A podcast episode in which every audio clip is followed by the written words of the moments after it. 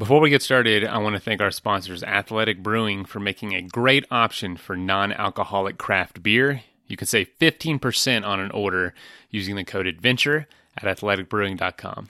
And also want to thank CS Instant Coffee for making a great option for instant coffee while in the backcountry. It's a 100% Arabica and 100% compostable packaging. Go to csinstant.coffee and use the code ADVENTURE for 20% off at checkout.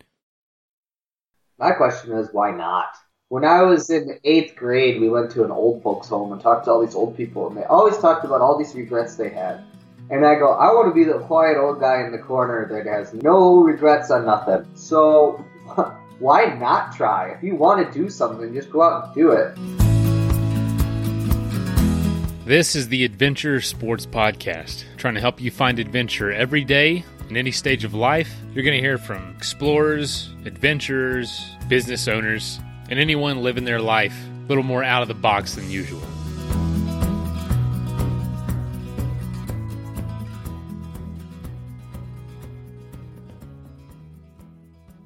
Hey, folks, today's revisited Throwback Thursday episode is with Kurt. He is interviewing guy named Travis Rabenberg. This is from a few years ago. And Travis uh, travels the world in his van, in his 4x4 kind of overlanding van.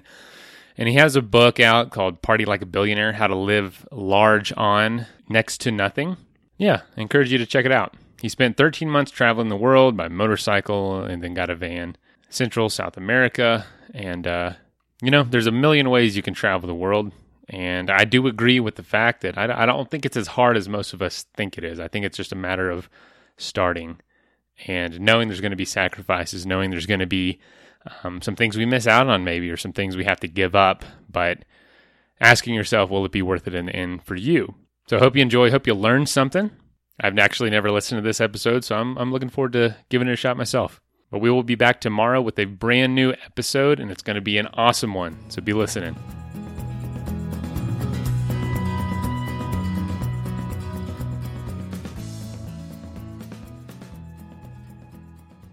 So today's guest is Travis Rabenberg.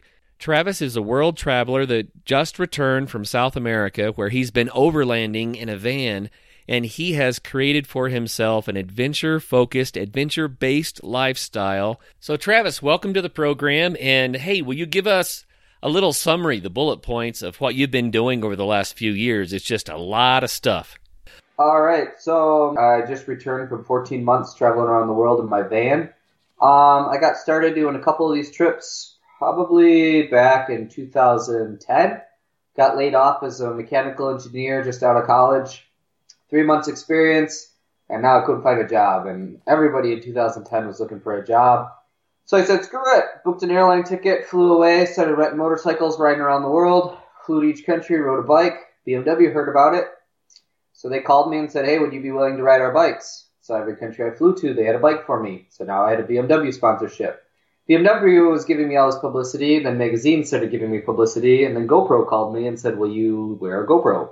So then GoPro started publicizing all of my events, and then a clothing company based out of Germany called Born to Be Awesome Clothing, they started providing me with clothes. So on a backpacking trip around the world, ended up becoming full blown job of riding motorcycles professionally, cameras and and clothing everywhere. So that was 13 months, so 396 days. Ended up hitchhiking a ride on a super yacht sailboat across the Atlantic. Figured one day of sailing lessons is good. 21 days on the open ocean should be great. Sailed across the Atlantic, came back, tried to make it big in California, moved out there. My manager's like, You're going to be a millionaire, you're going to be on TV, everything.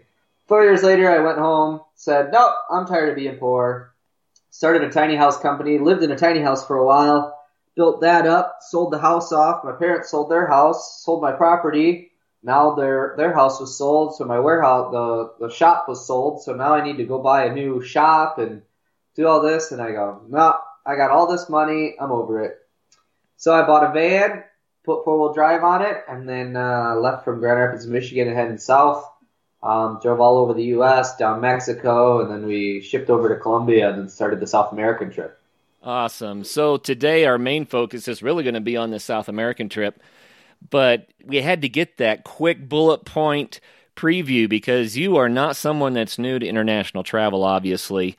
And what's so fascinating to me about this, Travis, is that you took off because you wanted to do something. And it's like people found out and all the sponsorships came and it turned into something that could be a life, you know, a lifestyle. That's kind of wild. So, what did you do to get noticed by BMW and by GoPro um, and by, you know what I mean? Well, this last trip, I purposely chose not to be sponsored. Um, they ended up dictating my trip and kind of like putting everything out there, like everything I had to do, and it ended up being no fun anymore. Um, so this trip I did it myself, but it's all um, you have to get out there and do it before they before they um, before they're going to notice you. You can't say you're going to do it because there's a million people out there saying they're going to do right. it. Right.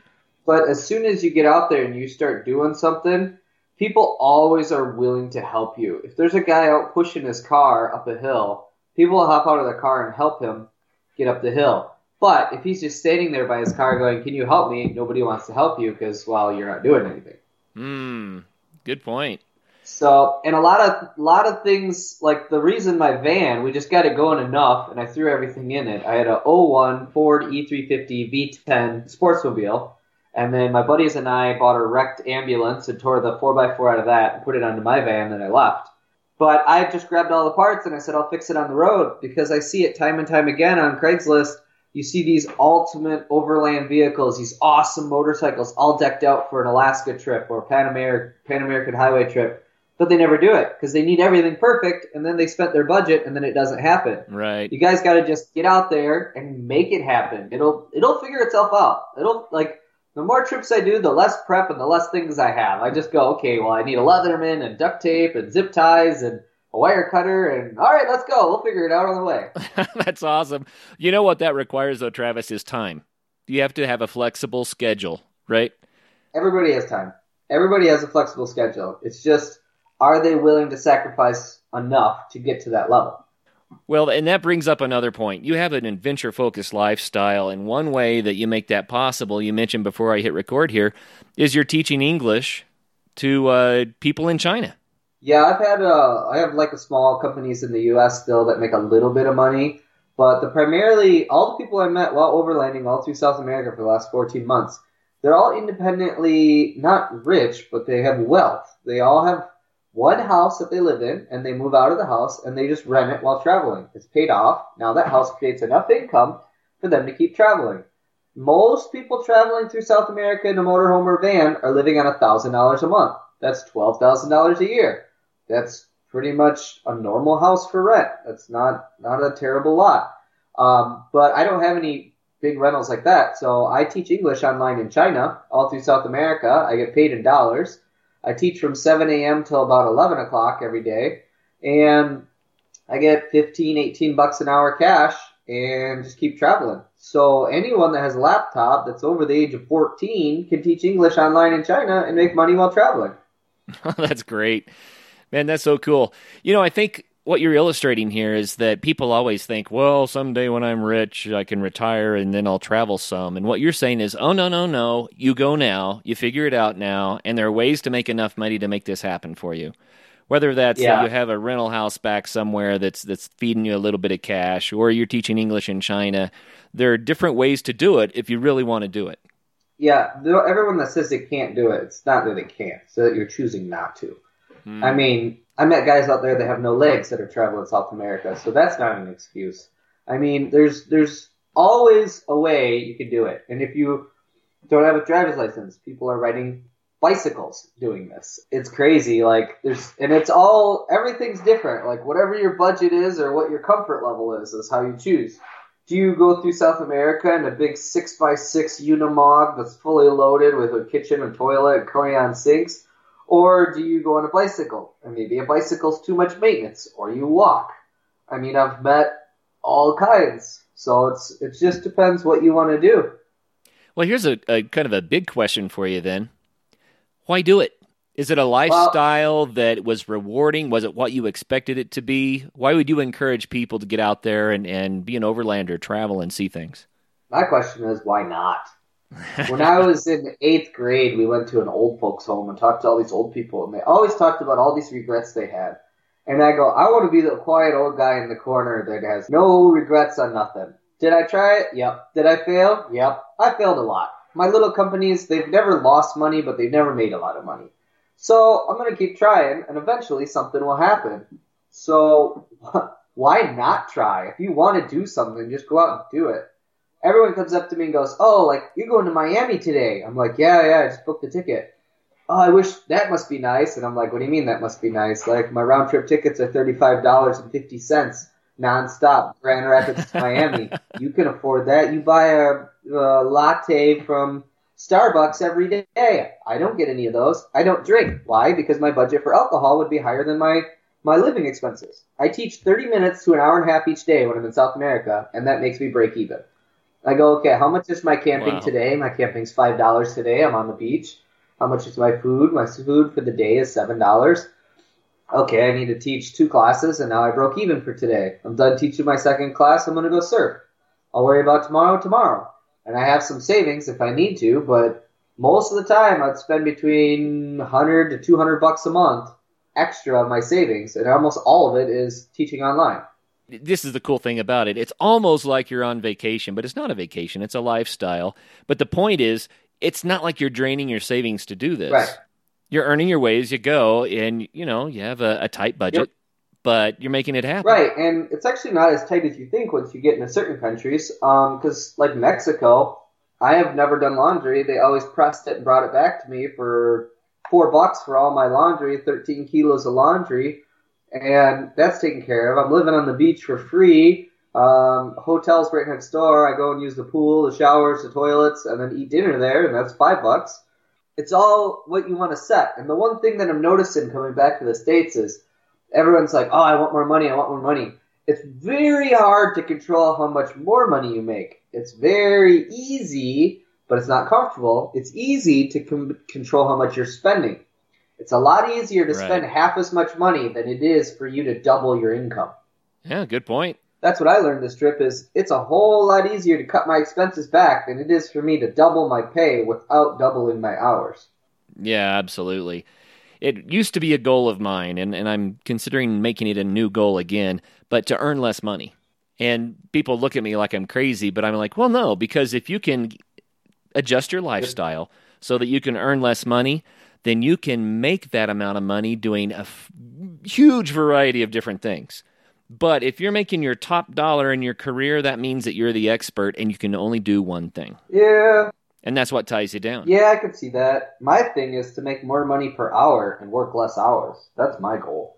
I want to be making a thousand dollars an hour, and like one of the guys, I'm currently working on my second book right now. My first book's titled "Party Like a Billionaire: How to Live Large on Next to Nothing." It's how I traveled around the world, step by step, how to on how I met princes, billionaires, senators, dated supermodels, Playboy playmates, dated princesses, whatever. It was it was a fun trip, but um, this new book I'm working on, my second one, is about van life and how these people do it. And one guy, he works one month a year really hard, and he designs all the hulls for the new boats coming out for all these. Um, qu- the equivalent in the U.S. would be like Four Winns or a Sea Ray. He does all the 2019 hull design, and he does it in one month. Then he gets his commission, and then he goes. Wow.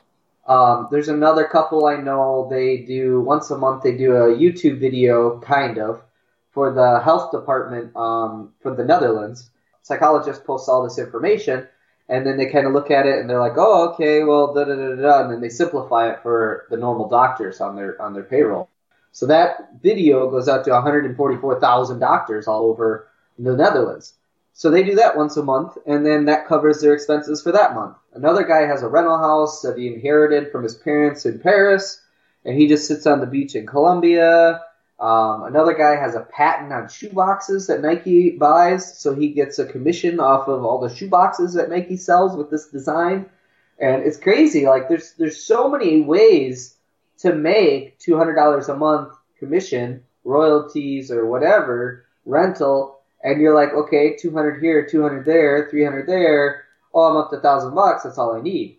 And it's really crazy. These guys have five teeny little companies. You think, well, big deal, makes two hundred bucks a month. Like that's nothing. Well, it's a lot more when the when you're paying in pesos and living on the beach in your van. Right. Yeah, it's totally doable if you really want Right. to do it. So your book again is Party Like a Billionaire. Where can people find that? Yeah, you can pick that up on Amazon. Um, you can download it uh, for Kindle, or you can order it in print or whatever. Um, that's just a real simple one. Um, right now, though, we are working on translating that into Mandarin. Um, I have a lot of students in China that really want my book. So now we're switching that over to half Chinese, half English, kind of um, helping you transition into learning the English language. And they really want to hear about billionaires and that lifestyle. So That's great. yeah, so it's we got a lot of little projects going on, but yeah, just kind of fun. So, we want to thank our sponsor, Athletic Brewing, for promoting a healthy lifestyle through making some of the world's best non alcoholic craft beer. They make excellent tasting NA for healthy, active, modern adults. They use certified all organic grains, and each can of non alcoholic beer is only between 50 and 70 calories. They have IPA, golden ale, stouts, and tons of seasonal offerings. And recently, they actually just took home the gold medal at the U.S. Open Beer Championships for their double hop IPA. If you would like to get your hands on some, you can save 15% by using the code ADVENTURE at athleticbrewing.com. Athletic Brewing, the best tasting way to keep your promises. And I also want to thank our sponsor, CS Instant Coffee, for making this show happen. They make 100% Arabica instant coffee. They use compostable packaging, and each package makes about 20 ounces of coffee. So I'll take one of those with me on an overnight trip, and it makes two pretty good sized cups of coffee. And it's an awesome feeling knowing I can just throw that in my backpack, find some hot water, and I'm good to go. Save 20% by using the code ADVENTURE at csinstant.coffee.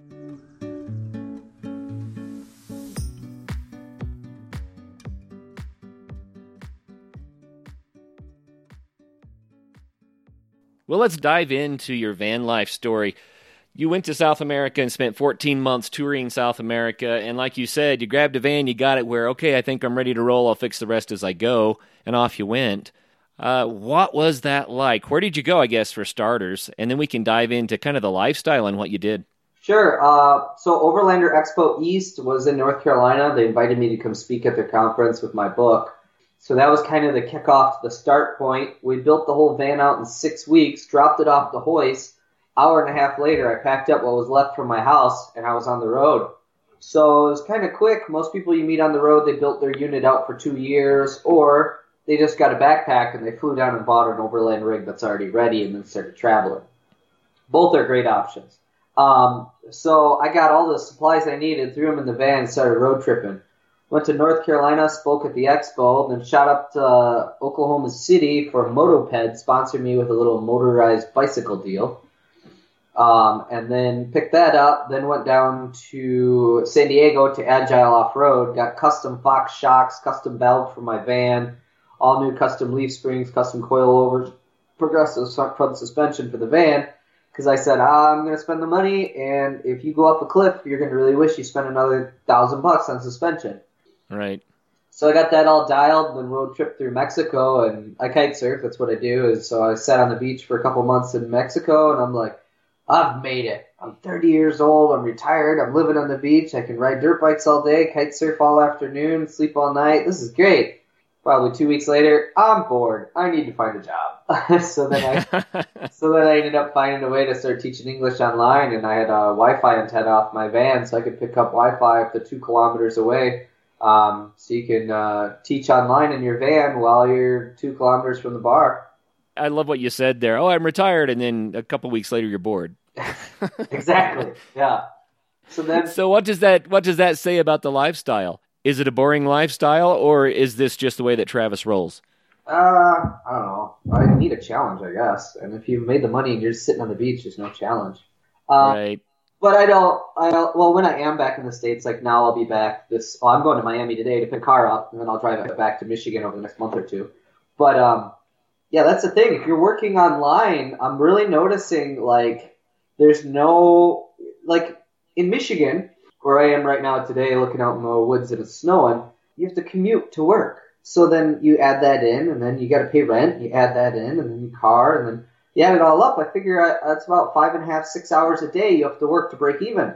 Well, when Right. I'm working online, I'm living in my van, which is my car. So, I mean, it's a these sportsmobiles are about one hundred fifty thousand dollars fully decked out. That one was about fifty grand. So, I mean, it's it's not like a crappy van. You have a toilet, a sink, a shower, a fridge, Wi-Fi, solar, everything.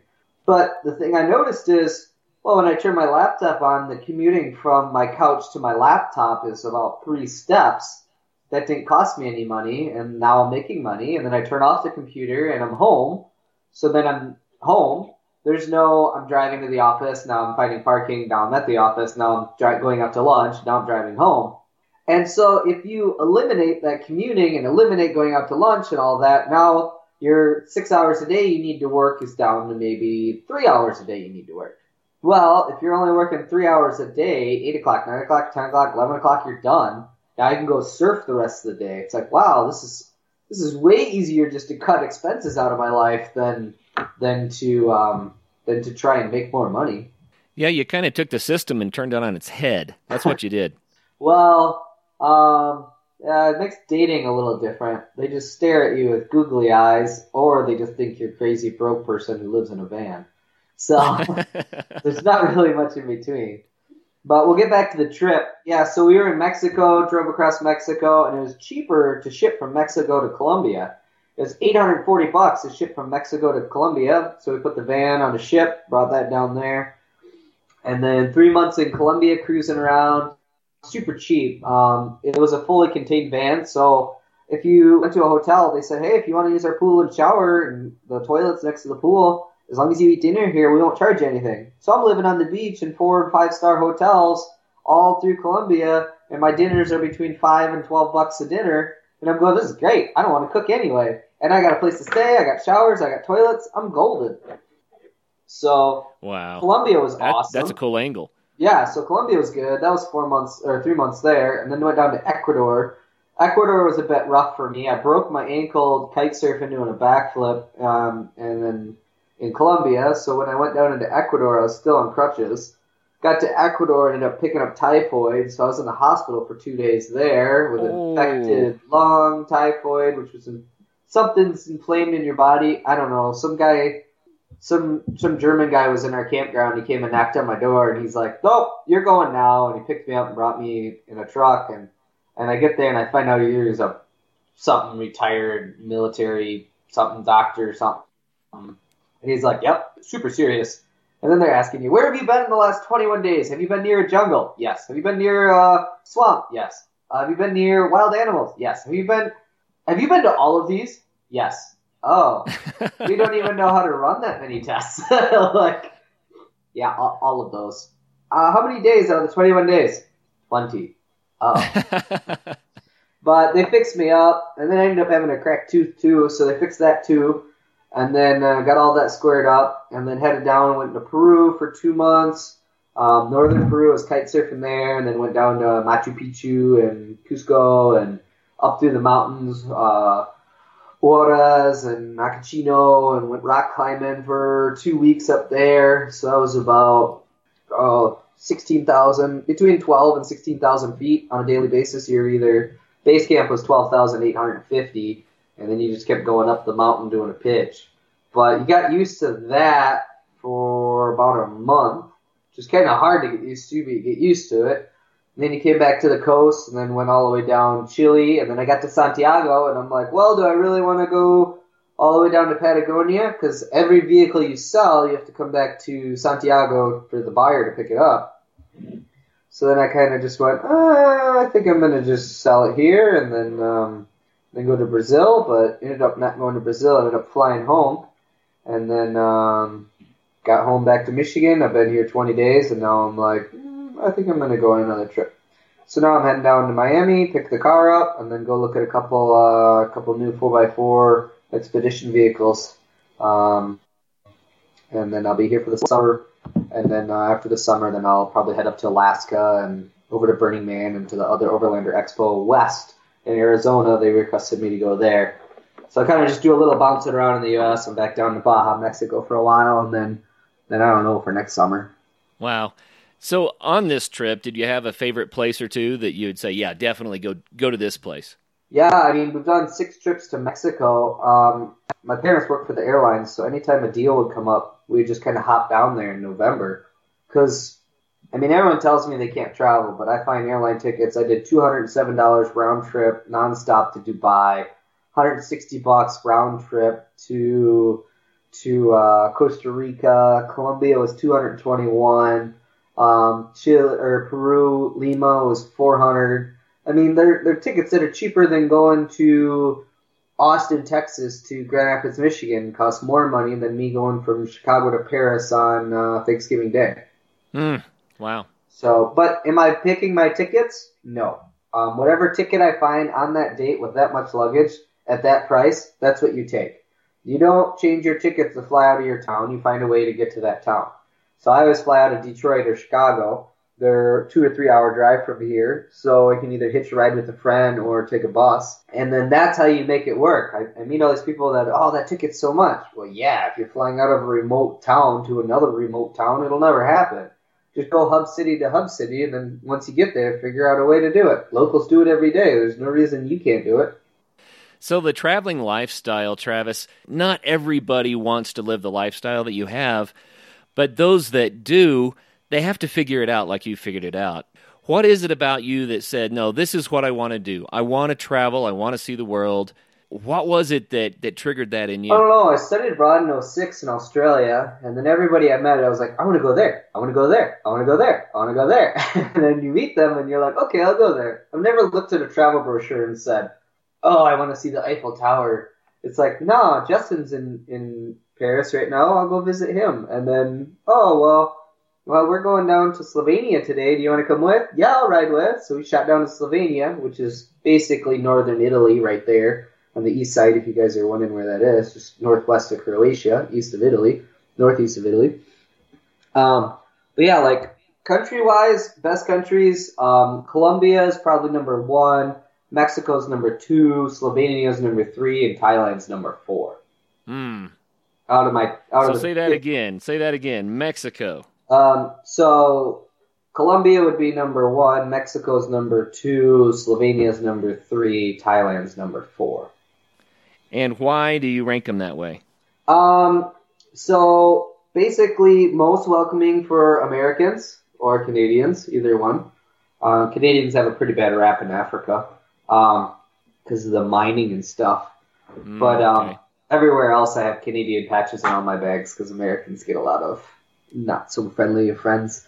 Um, so, but uh, Colombia is awesome. Um, if you watch the movie Narcos, you'll see how pretty it is. Um, the cartel and all that's gone. That's old school. Um, and they give tax free for new hotels being built from 2008 until this past year. So all this money is getting poured in there. Like the Marriotts are dumping, hotels, uh, the Hilton, the all of them are dumping all this money into Colombia, and they're just building and building and building and building and building, and it's really really nice, and it's cheap. The thing about all four of those countries is it's really cheap. You can live on 100 bucks a week. I mean, it's it depends how you want to live or where you are or what city, but 100 bucks a week is totally doable. $100 a day is also doable. So I mean, it's it depends what level of comfort you want. And the one statistic I uh, sticks out um, is that tourists and backpackers spend the same amount of money per trip. Backpackers spend between five and fifteen dollars a night for hotel stays. A tourist will spend hundred dollars a night, but the backpacker will gladly do a two hundred and eighty dollars skydiving ticket with a media package, and a tourist will only do a fifteen dollar walking um, tour. There you go. So it, it just depends. Do you want to do the skydive with the video, or do you want to do a walking tour around the city? I mean, that's that's that's the thing that you kind of have to start figuring out what you really want. And if you don't go for everything, you can realize real quick, I can afford this trip, and I can afford four or five fun little things. So, what are your things? It looks like uh, kiteboarding, rock climbing, paddleboarding, uh, dirt bikes. Uh, what are your favorites? You pretty much nailed it all right there. Um, kite surfing's kind of the expensive one, so I bring my kites with me. I think it's pretty cool that I can kite on the beach, and then I flew from Mexico to Michigan for Christmas last year, landed in Michigan, pumped up the kites, and threw a snowboard on and went snow kiting. So you can be out in the ocean, then put a landboard on, and be going down the desert, and then be up in the mountains, snow, and out in the powder with your kite. So I really like that, and I can travel with it. Um, dirt bikes have always been a passion. Um, I'm kind of, kind of like more towards retired. I raced from like age three until I was 26. Broken 58 or more bones, not counting the Colombia. Oh, no. Uh, two reconstructed shoulders. So I've kind of moved away from the racing harder stuff for now. Um, and kind of just more focused on like the van thing was kind of fun. So I did that, did the tiny house. And, uh, yeah, just kind of finding a way to make everything fit. You know what I mean? Oh yeah, yeah. So what has travel done for you, man? I mean, you have you've figured out a way to make it affordable and build a lifestyle around it. But what's it done for you? Um, it really changes how you think. It changes your views on things. Like the one thing I see when I come back in the U.S., it's like everything's so easy. Like everything's 24 hours. There's oil. You need an oil, you go get it. It's at the store, or you order it on Amazon and it's here the next day. And it's like, ah, in South America, I've spent two weeks trying to get uh, 10W40 oil or 10W20. It just takes forever. And here it's just easy, easy, easy, easy.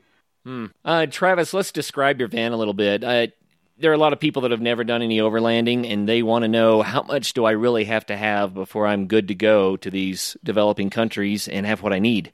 So, what what do you think are the essentials? Well, what is it's basically not what vehicle do I need. It's what can you live without? Like how much can you live without? Um, Right. The biggest thing for me um, is I need to be standing up. I, it seems like a very strange thing, but there's basically three stages of four-wheeled overlanders.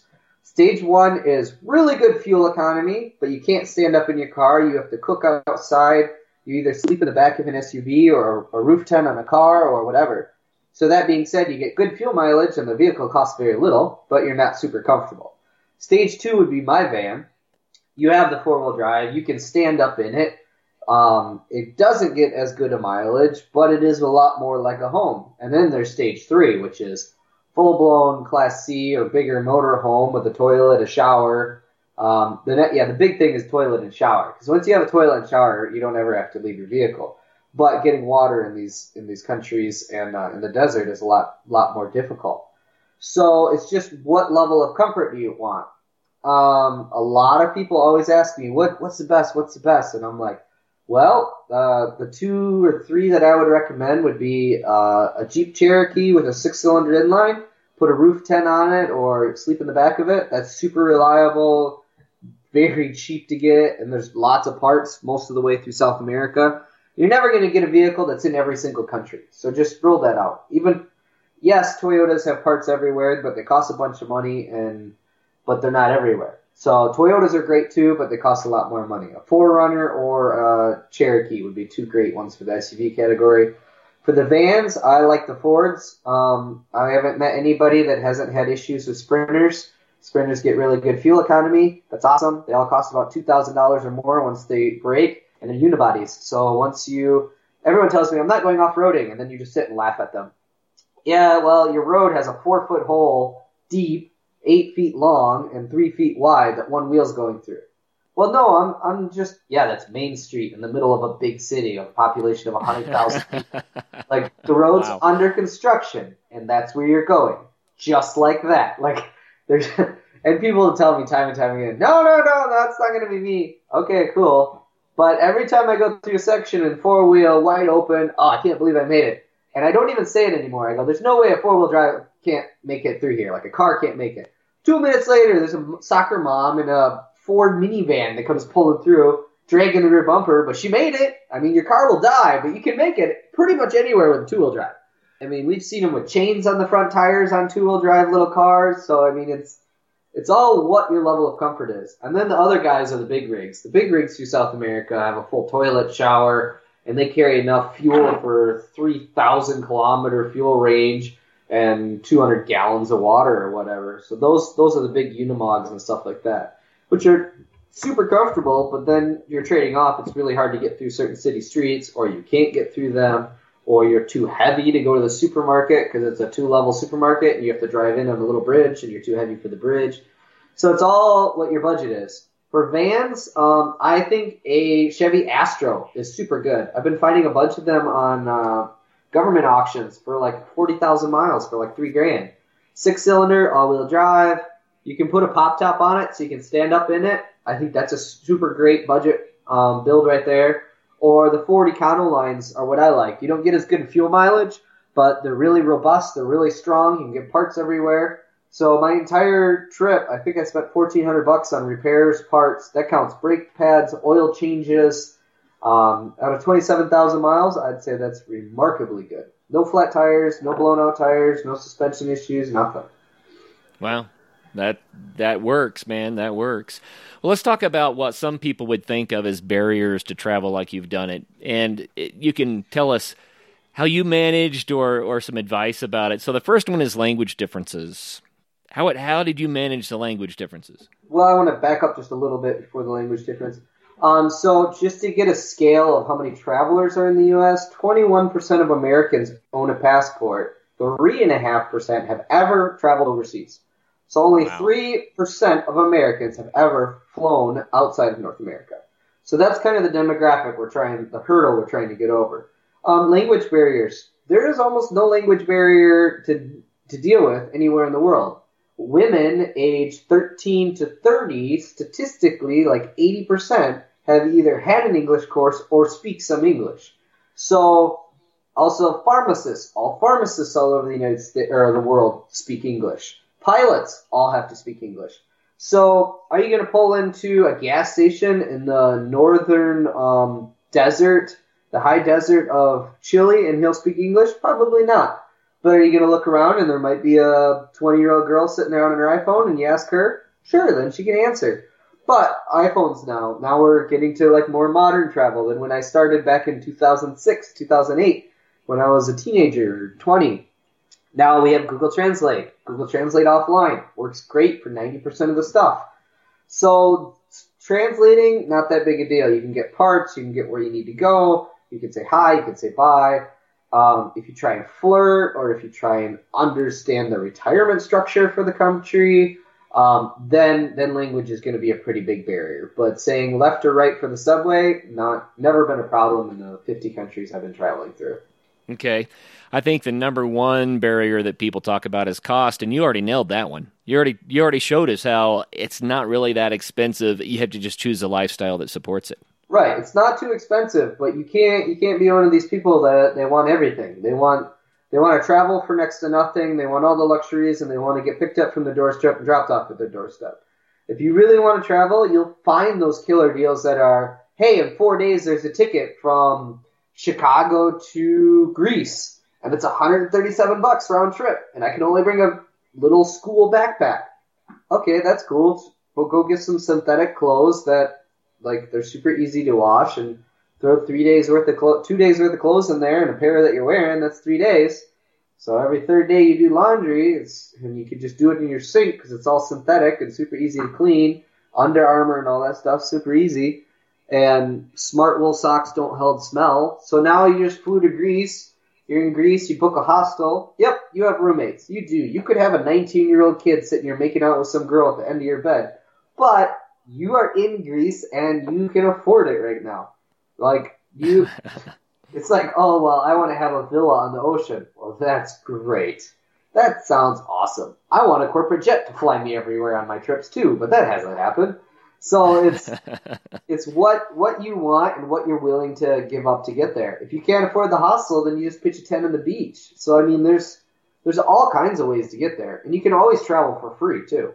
So here's another one. I think a lot of people are just kind of concerned about companionship and will they get lonely? How much of your traveling has been alone?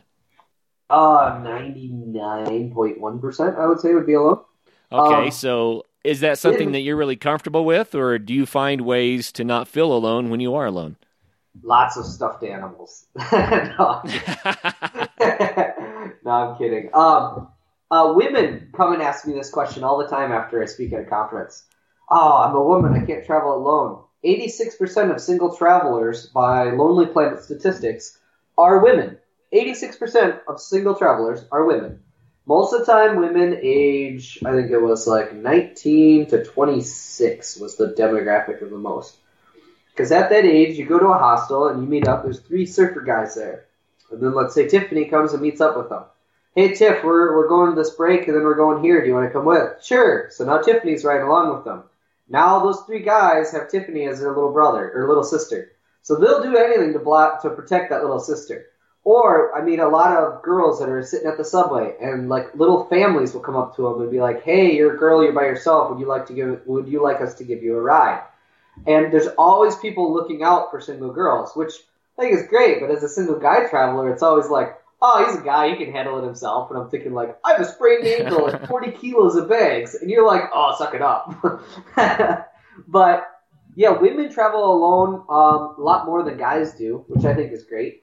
Um, but uh, do I get lonely? Yep, super lonely. Um, but I mean, it's like, would I rather be in a relationship and miserable, sitting here going to a nine to five every day, or would I rather be? Sometimes you get cool experiences, like sometimes you're dating supermodels in Monaco and Nice and Cannes. I dated her for a while, which was cool. It was weird, but it was cool.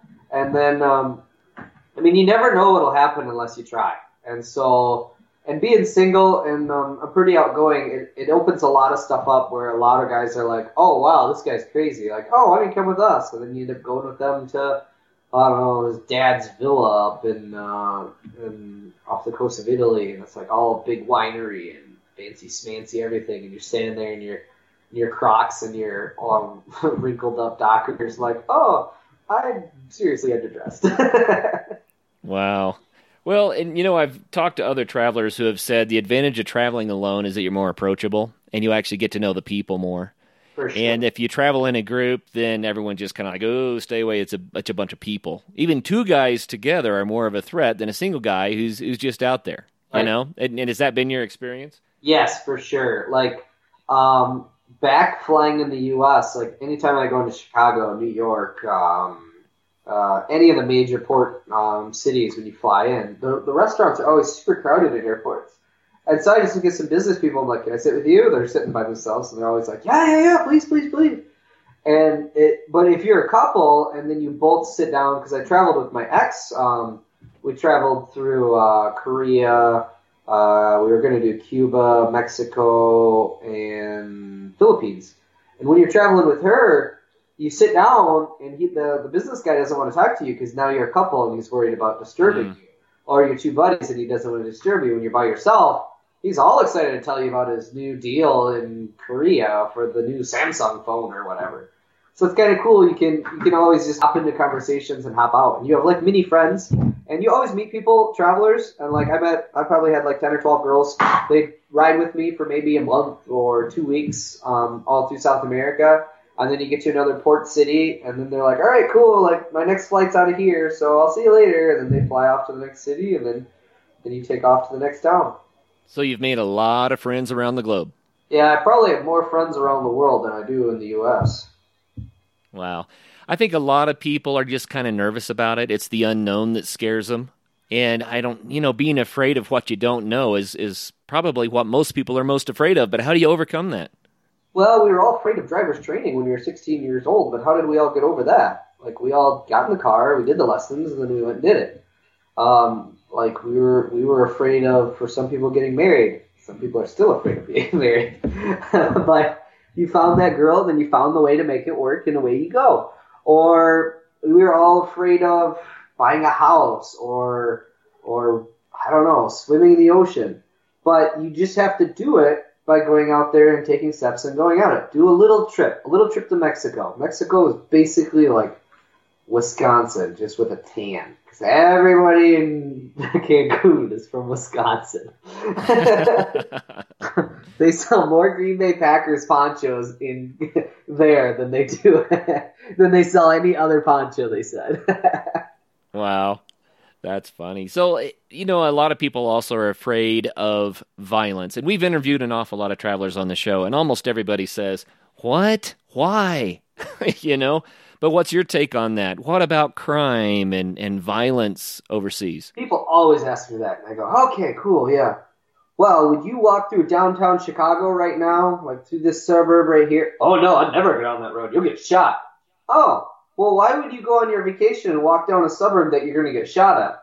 Oh, that's that's a good point.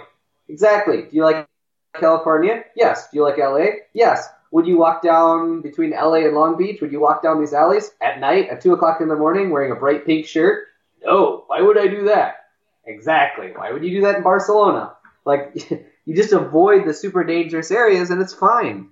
Like, our crime rate in the U.S. is higher than most of these countries, and yet you're not afraid of going through LA or, or Daytona Beach or anything, so why should you be worried about traveling to these other countries?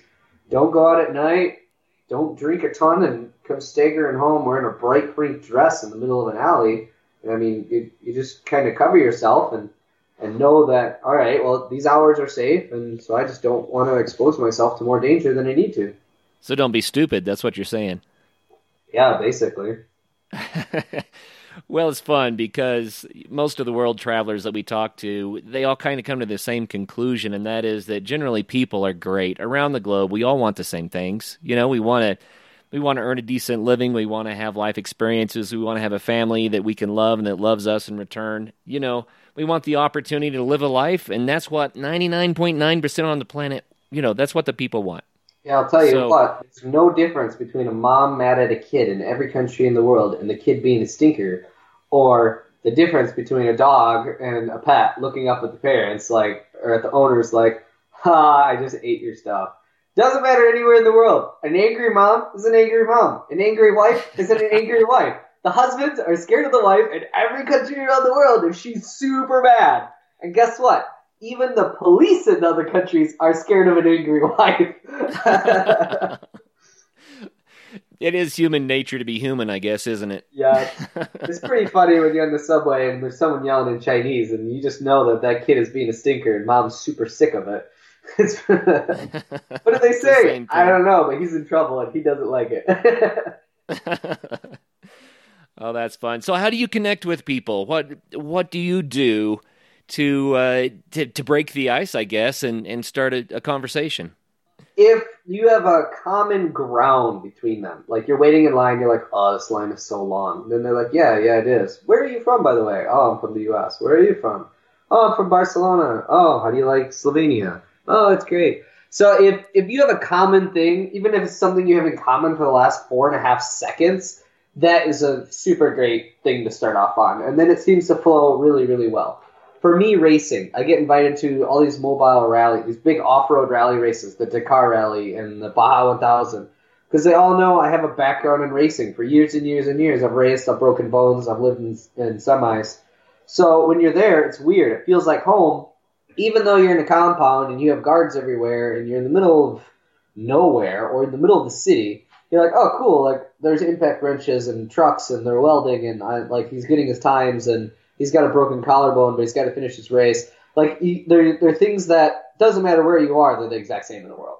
And when you're in hmm. those areas, it really fits in. Like, if you're a techie, if you know an iPhone, that's the one thing that I wrote in my book. Like, oh, how do I relate to a billionaire? Guess what? Every billionaire that I know has Facebook, and they still hate when Facebook updates it, or they hate when their iPhone updates. And if you help them with their iPhone, doesn't matter how much money you have in the world. If you're irritated and your phone's not working, you're going to become a friendship. You're going to have a bond over you got me that email that I couldn't get access to because my icon moved or whatever. Sure. Well, man, you've had so many life experiences, and I know that there are a lot of listeners who are saying, I want to learn more and I want to figure out how to do some of this stuff. Um, so you've got, let's see, Van 22 Dot com. Van22.com is that the best way that people could get more information about this? Yeah check out van22.com um, it's kind of becoming a picture blog more so now with modern everything and we mainly move everything over to instagram. Our instagram is pretty much where we go through all the messages and stuff. So instagram is 4x4 van22 um, or you can just go on to van22.com and click the link Okay. And Facebook, same thing? Yeah, facebook.com slash 4x4van22. And if people just want to read the book first, uh, once again, what's the name of the book? Party Like a Billionaire. It's on Amazon by Travis Ravenberg. Party Like a Billionaire. Hard to forget that one. Yep, yep. Well, man, it is fun to talk to you and to get your perspective on travel. And I think what I'm gathering, the big picture I'm gathering from you is it's completely doable. Why aren't people doing it? Right? Yep, yep. I mean, I talk to all kinds of people, and they're like, "Oh, I can never do this," and then they tell me the reasons why, and then I go, "Okay, well, you can do it because of this, this, this, and this," and then they're like, "Oh, yeah, I guess I could do that. Yeah, yeah, yeah." I mean, it's anyone can do it. You just gotta figure out what and how you can make it work. Wow. Well, you know, we could have talked about motorcycle racing. We could have talked about traveling around the world as a as a sponsored BMW motorcycle rider. We could have talked about, you know, lots of stories from your trip to South America. We could have talked about a lot of things, but what I really like is that you gave us the overview that says this is how you make this happen. Yep. And that's really cool. So we appreciate the information, man. Thanks for the time. Hey, no worries. Yeah, that's why I wrote that book. Basically, a how-to book on how to travel the world for free. Like anybody can cross the ocean for free. That's how I did it. I just hitchhiked across on a eight million dollar super yacht. Took three weeks of knocking on doors every day until I got a ride across. But there's all kinds of ways to travel the world for free or get paid while traveling. Uh, cruise ships are super easy to hop on. Um, if you're young and you can sing, they're always hiring singers. Um, I mean, it's you speak English, you're from North America, you can work online teaching English. I mean, that's it's just you just go on and type in ESL learning and Google it, and you'll find out whatever you need to know. Wow, very cool, very cool. Well, all the best, man. Let's stay in touch. We'd love to hear more about your adventures in the future. But thanks so much for your time today. Hey, no problem. Thanks, Chris. Oh, you bet. And for all the listeners out there, wow. Travis has, has laid it down for you. It's not hard. All you have to do is decide you're doing it. I think that's the bottom line. So if you have uh, the itchy foot and want to travel, then don't be satisfied with the armchair. Go ahead and get Travis's book, read it in the armchair, but then go, right? And make those life experiences. So, right on. Until the next show, get out there and have some fun. Go. Well, first of all, thank you so much for listening to this episode. It really means the world to us that you want to spend your time with us. If you'd like to help us further, please just leave us a review on iTunes, share us on social media, tell your friends about us. You can become a patron, a supporter of the show for $5 a month at patreon.com slash adventure sports podcast. And if you know somebody that would make a good guest, reach out. We're always looking for good adventure and outdoor stories. And lastly, thank you to our sponsors, whose messages follow right now. Athletic Brewing makes the best non alcoholic craft beer. Go to their website at athleticbrewing.com and use the code in our show notes to save 15% on your first order. After all this adventure talk, if you're needing some gear yourself, but you need some advice before buying, go to backpacktribe.com where you can ask questions to the owners who have experience with all the gear, as well as all of it for sale right there on their website.